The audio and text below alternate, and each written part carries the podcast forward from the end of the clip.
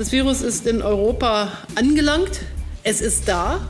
Ja, der Coronavirus ist da und hat nun auch Deutschland in eine Art Ausnahmezustand versetzt. Das öffentliche Leben steht mancherorts nun komplett still. Schulen, Unis, Kitas bleiben vorerst geschlossen. Ab Montag werden in Deutschland teilweise wieder Grenzkontrollen eingeführt und die Bundesregierung bringt Hilfspakete auf den Weg, um die wirtschaftlichen Folgen abzufedern. Aber wie sieht die Gesundheitssituation aus? Wie ist Deutschland aufgestellt, wenn es darum geht, die Bevölkerung zu schützen? Ich denke, in so einer Krisensituation ist unser Föderalismus am Limit, sagt Andrew Ullmann, Professor für Infektiologie und FDP-Obmann im Gesundheitsausschuss des Bundestages. Jetzt bei Politik mit Schwung. Ich bin Gregor Schwung.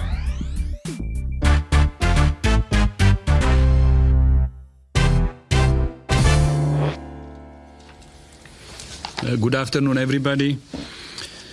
In the past 2 weeks, the number of cases of COVID-19 outside China has increased 13-fold. Tedros Ghebreyesus, der Generaldirektor der Weltgesundheitsorganisation, eröffnete am Mittwoch eine Pressekonferenz, die es in sich hatte. WHO has been assessing this outbreak around the clock. And we're deeply concerned both by the alarming levels of spread and severity and by the alarming levels of inaction. We have therefore made the assessment that COVID-19 can be characterized as a pandemic. Es war ein dramatischer Warnruf der Weltgesundheitsorganisation, der sich vor allem an die westlichen Staaten richtete. Dort wähnte man sich aufgrund niedriger Fallzahlen, nämlich lange in Sicherheit, vor dem im Januar in China ausgebrochenen Coronavirus. Anfang der Woche hat sich dann aber Italien komplett abgeriegelt, weil nicht nur die Zahl der Infizierten dort exponentiell gestiegen ist, sondern auch die Zahl der Todesfälle. In Deutschland wurde währenddessen erstmal noch diskutiert, ob es okay ist, Fußballspiele ohne Zuschauer auszutragen. Der Grund dafür war allerdings auf den ersten Blick auch nachvollziehbar. Zu diesem Zeitpunkt waren hierzulande lediglich rund 1000 Menschen mit dem Virus infiziert. In Italien waren es da schon über 7000. Doch die Zahl der Neuinfizierten hat dann auch in Deutschland begonnen, rasant zu steigen. Am Mittwoch waren bereits rund 2000 Menschen positiv auf Covid-19 getestet und damit ein Punkt erreicht, an dem klar war, das ist nicht mehr aufzuhalten. Und man hat begonnen, in ganz anderen Größenordnungen zu denken. Weiter muss man verstehen, wenn das Virus da ist und noch keine Immunität der Bevölkerung gegenüber diesem Virus vorliegt, keine Impfmöglichkeiten existieren, auch noch keine Therapiemöglichkeiten, dass dann ein hoher Prozentsatz, Experten sagen 60-70% der Bevölkerung infiziert werden, solange dieser Zustand so bleibt. Und damit dieser Zustand nicht so bleibt, hat man Maßnahmen eingeleitet. Der Bundestag hat im Eilverfahren ein Kurzarbeitergeld beschlossen, um die wirtschaftlichen Auswirkungen abzufedern. Denn durch die Absage von Veranstaltungen, die der Gesundheitsminister empfohlen hatte, und der Aufforderung an alle, generell zu Hause zu bleiben, drohen vielen Betrieben Ausfälle. Finanzminister Olaf Scholz und Wirtschaftsminister Altmaier haben deshalb auch Kredite in unbegrenzter Höhe angekündigt, um diesen Betrieben unter die Arme zu greifen. Eins ist nämlich klar, Pleiten von kleinen und mittleren Unternehmen würden langfristige wirtschaftliche Folgen haben.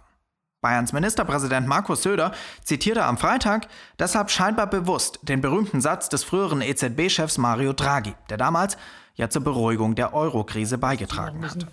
Und was heute auch ganz wichtig war, ist die Zusage von uns allen, wir werden alles tun, was notwendig ist. Whatever it takes, hat mal jemand gesagt in der Euro-Krise. Was notwendig ist, werden wir tun. Bund und Länder, wir werden tun, was notwendig ist, egal in welcher Form sich das entwickelt. Deutschland ist ein reiches Land, wir haben gute, stabile Finanzen. Wir werden alles tun, was notwendig ist, um wirtschaftliche Stabilität zu erhalten. Es sollte ein Signal sein an die Börsen, die schon zweimal in der vergangenen Woche in den Keller gerauscht sind. Zusätzlich greift man zu folgenden Maßnahmen. Nach anderen europäischen Ländern wird nun auch Deutschland Kontrollen an den Grenzen zu Österreich, der Schweiz, Frankreich, Luxemburg und Dänemark einführen. Laut Innenminister Seehofer, der die Maßnahme am Sonntagabend verkündet hat, sollen so Infektionsketten unterbrochen werden. Wie viele Infektionen aber tatsächlich auf das Ausland zurückzuführen sind, das ließ er offen. Im medizinischen Bereich sollen planbare Operationen verschoben, um Betten auf Intensivstationen freizuhalten, und zusätzliches Geld für genau solche Betten bereitgestellt werden. In allen Bundesländern schließen ab Montag Schulen, Kitas und Universitäten und in einigen auch andere öffentliche Orte wie Restaurants, Bars und Cafés. Veranstaltungen, die nicht absolut notwendig sind, sollen abgesagt werden. Und all diese Maßnahmen haben ein Ziel, hören wir von Bundesgesundheitsminister Jens Spahn. Vielen Dank, Frau Bundeskanzlerin. Herr Minister. Ja, vielen Dank, Frau Bundeskanzlerin, meine Damen und Herren. Unser oberstes Ziel ist und bleibt es, die Ausbreitung des Virus in Deutschland und in Europa einzudämmen, zu verlangsamen, um das Gesundheitssystem zuvörderst funktionsfähig zu halten. Was dahinter steckt, habt ihr mittlerweile bestimmt schon gehört. Es läuft unter dem Begriff Flatten the Curve. Wenn sich das Virus nämlich in dem Tempo verbreitet, wie es das von Natur aus tun würde, würden wir sehr schnell sehr viele Fälle haben. Das Gesundheitssystem hat aber nur eine beschränkte Kapazität und wäre überfordert.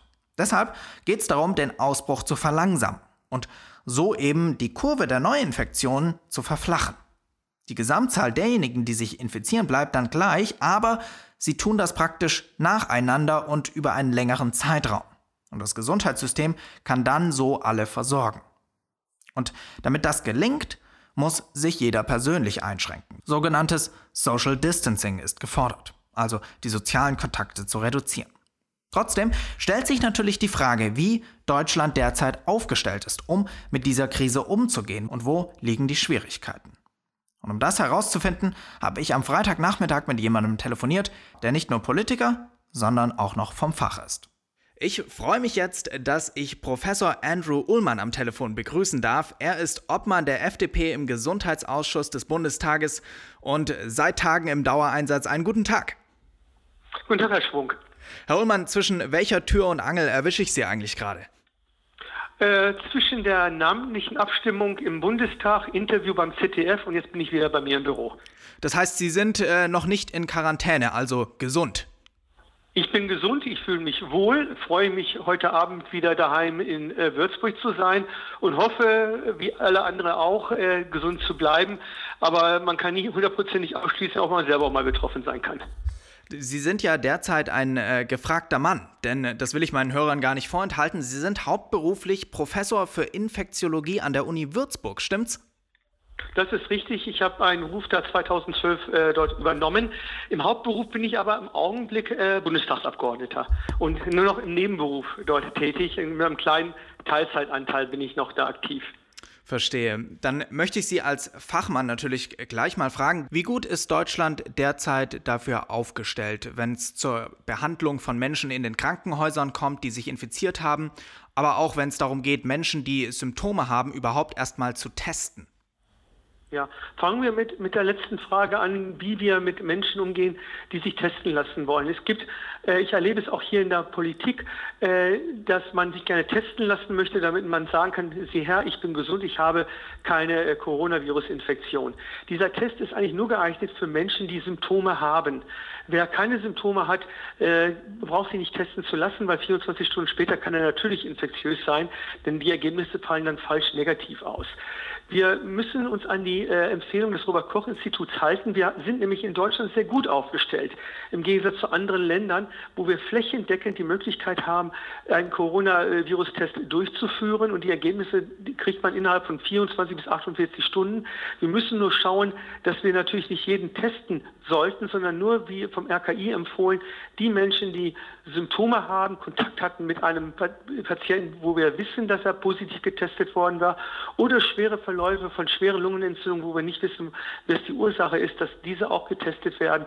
Aber eine Screening-Untersuchung ist da nicht sehr sinnvoll. Sie stellten auch die Frage, wie wir in Deutschland bezüglich der Krankenhäuser aufgestellt sind. Im Augenblick sind wir gut aufgestellt. Die Krankenhäuser bereiten sich jetzt auf eine Pandemiesituation vor, wo Pläne jetzt in Kraft gesetzt werden, wo gewählte Operationen, also sogenannte elektive Eingriffe, verschoben werden sollen, damit auch Kapazitäten für die Intensivstation, für die OP-Säle frei werden für Patienten mit schweren Verläufen von Covid-19. Ich möchte noch mal ganz kurz zu dem Punkt der Tests zurückkommen. Es gibt nämlich mittlerweile einige Berichte von Menschen, die sehr empört empört sind, dass sie nicht getestet werden können. An vielen Arztpraxen hängen Schilder, dass es keine Tests gibt und man sich an das Gesundheitsamt wenden soll. Und dort ist bislang, wenn ich das richtig verstanden habe, korrigieren Sie mich, wenn ich da falsch liege, die Policy, dass man Menschen nur testet, die Kontakt mit einer bereits positiv getesteten anderen Person haben. Ungleich, ob sie Symptome haben. Ist das der richtige Ansatz? Im Augenblick ist es sicherlich der richtige Ansatz, dass nur die Menschen getestet werden, die erstens Symptome haben und zweitens nachweislich mit einem Menschen Kontakt hatten, der positiv auf Coronavirus getestet worden ist. Wir müssen sehen, dass wir relativ schnell erkennen, wer ein Hochrisikomensch ist mit dieser Infektion. Natürlich gibt es eine Dunkelziffer, weil wir wissen ja nicht, wenn wir durch die Stadt gehen, ob wir jemand getroffen haben, der möglicherweise mit Coronavirus infiziert ist oder einfach eine normale Erkältung. Das können wir nicht differenzieren vom Blick her. Aber die Wahrscheinlichkeit, dass man sich ansteckt, ist nur dann gegeben, wenn man, grob, das ist jetzt nicht auf Zentimeter genau auszulegen, wer 2 Meter in unmittelbarer Nähe war und eine Viertelstunde face-to-face, also Gesicht zu Gesicht sich unterhalten hat, da ist die Wahrscheinlichkeit groß, dass man eine Virusinfektion übertragen hat. Deswegen sollen auch die Menschen überwacht werden, auch in die Quarantäne gesetzt werden, das ist ja Kategorie 1. Diese werden dann auch getestet, wenn sie Symptome haben. Und weiter geht es ja auch, dass man die persönliche Hygiene einhalten soll im Alltag. Das heißt, Hände regelmäßig waschen, möglichst jetzt keine Hände schütteln und soziale Kontakte auf ein Minimum zu bringen. Ich bitte einfach auch an dieser Stelle Verständnis an die Bevölkerung, dass es nicht sinnvoll ist, noch nicht medizinisch sinnvoll ist, jeden Menschen auf SARS-CoV-2 zu testen, weil dieser Test muss für die symptomatischen Patienten gemacht werden, damit man sicher gehen kann, dass man die auch isoliert und auch gegebenenfalls entweder ambulant oder stationär behandeln kann. Und dann haben wir auch noch über die Maßnahmen gesprochen, die ergriffen wurden. Ullmann hat sich im Gespräch überwiegend zufrieden mit dem Krisenmanagement der Bundesregierung gezeigt, sowohl dem medizinischen als auch mit dem wirtschaftlichen. Wenn man allerdings die Reaktion in Deutschland mal mit denen von anderen europäischen Ländern vergleicht, dann fällt auf, das Ganze ist eher zurückhaltend. In Italien steht das gesamte öffentliche Leben schon seit Tagen still. Und nach unserem Gespräch zogen dann andere Länder nach. Spanien etwa verhängte am Samstag den Notstand und Österreich eine Ausgangssperre im gesamten Land. Frage, ist so etwas auch in Deutschland nötig?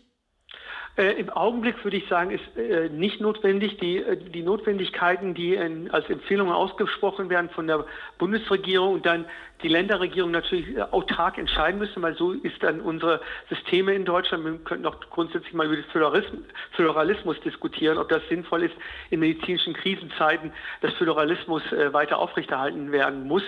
Aber trotzdem öffentliche Leben völlig lahmzulegen, ist im Augenblick nicht notwendig in meinen Augen aufgrund der Datenlage. Trotzdem ist es sehr gut und sehr sinnvoll, jetzt Universitäten, Kitas, Schulen zu schließen. Wir müssen nur sehen, dass in den Kitas ja auch Kinder sind von Eltern, die arbeiten gerade in strukturrelevanten Bereichen, sprich im Gesundheitswesen, bei der Polizei, bei Gericht, bei Feuerwehr, bei den Stadtwerken. Diese müssen wir natürlich trotzdem irgendwie betreuen, diese Kinder. Und es wäre fatal zu sagen, wir sollen die Großeltern mal betreuen, weil genau diese Großeltern wollen wir schützen vor diesem Virus. Der Föderalismus war da ein gutes Stichwort. In anderen Ländern, sehen wir, wird zentral durchgegriffen. In Italien wird in Rom entschieden. In Frankreich, in Paris, was dann jeweils für das ganze Land gilt. In Deutschland sieht es da eher aus wie ein Flickenteppich. Ob Restaurants, Bars etc. geschlossen, Veranstaltungen abgesagt werden, das entscheiden immer die jeweiligen kommunalen Ebenen. Die Stadt Köln oder die Stadt Berlin zum Beispiel verfügten das jeweils am Samstag. Und auch in Schleswig-Holstein, Bayern und im Saarland gibt es entsprechende Verordnungen.